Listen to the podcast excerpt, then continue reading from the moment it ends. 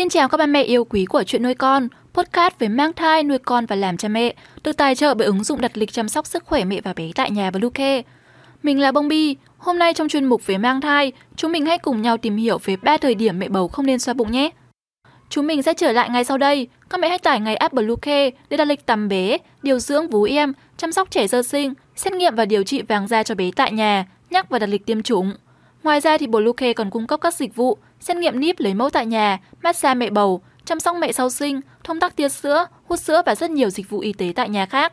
Truy cập ngay website bluekey.vn hoặc gọi ngay hotline 24/7 098 576 8181 để được tư vấn cụ thể các mẹ nhé. Khi mang thai, bà mẹ nào cũng yêu thích việc xoa bụng vì đó là phương thức đặc biệt của hai mẹ con giúp mẹ cảm nhận được sinh linh bé nhỏ đang lớn lên từng ngày trong bụng. Thực tế, các bác sĩ cũng cho biết mẹ xoa bụng là cách thể hiện tình cảm, kích thích thai nhi phát triển phản xạ tốt hơn. Tuy nhiên, trong những thời điểm dưới đây, mẹ nên tránh không nên xoa bụng nhiều để đảm bảo an toàn. Thứ nhất là những tuần cuối thai kỳ. Từ tuần thứ 32 trở đi, thai nhi phát triển tốt hơn, nước ối giảm dần, không gian trong tử cung cũng hẹp đi. Vì vậy, vị trí của thai nhi trong bụng mẹ lúc này tương đối cố định. Việc sờ chạm vào bụng bầu vào những tháng đầu thai kỳ không ảnh hưởng nhiều lắm đến vị trí của thai nhi trong bụng mẹ. Tuy nhiên, khoảng 30 đến 32 tuần, nếu thường xuyên chạm vào bụng bầu, mẹ có thể kích thích khiến bé chuyển động nhiều, thay đổi ngôi thai, có nguy cơ dây rốn quấn cổ. Ngoài ra, trong 3 tháng cuối thai kỳ này, tử cung của mẹ cũng nhạy cảm hơn. Việc xoa bụng bầu thường xuyên là không cần thiết, thậm chí gây nguy hiểm bởi nó có thể kích thích cơn co tử cung, gây đứt nhau thai hoặc sinh non. Sang thời điểm thứ hai là trước khi đi ngủ. Thời điểm trước khi đi ngủ, nhiều mẹ bầu có thói quen xoa bụng và tâm sự với con. Tuy nhiên, các chuyên gia khuyên mẹ bầu không nên duy trì thói quen này thường xuyên. Lý do là khi xoa bụng sẽ đánh thức em bé dậy và chuyển động nhiều hơn. Lúc này, mẹ muốn đi ngủ sẽ rất khó chịu, có thể khó ngủ, mất ngủ. Tốt nhất mẹ nên tâm sự, chơi đùa với bé từ sớm hơn và 1 tiếng trước khi ngủ, không nên động chạm vào bụng bầu.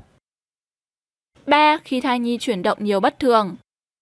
Nếu tìm hiểu về thai giáo, mẹ sẽ biết xoa bụng bầu có thể kích thích sự phát triển thần kinh vận động và xúc giác của thai nhi. Tuy nhiên, nếu bỗng nhiên cảm thấy em bé trong bụng tự nhiên chuyển động nhiều hơn bình thường, thì tốt nhất mẹ đừng nên tiếp tục chạm vào bụng. Việc vuốt ve bụng bầu càng kích thích thai nhi cử động nhiều hơn, phá vỡ không gian yên tĩnh của thai nhi, khiến thai nhi bị dây rốn quấn cổ và có nguy cơ sinh non. Nói chung, khi xoa bụng bầu, mẹ cần lưu ý những điều sau đây. Không nên xoa bụng quá 4 lần trong một ngày, mỗi lần không quá 5 phút. Khi xoa bụng cần nhẹ nhàng, chậm chạp, không siết mạnh tay vào bụng. Không nên xoa bụng trong 3 tháng đầu và 2 tháng cuối thai kỳ. Tiếp theo là không nên vỗ mạnh vào bụng, đặc biệt là trong 3 tháng đầu thì không nên vỗ bụng.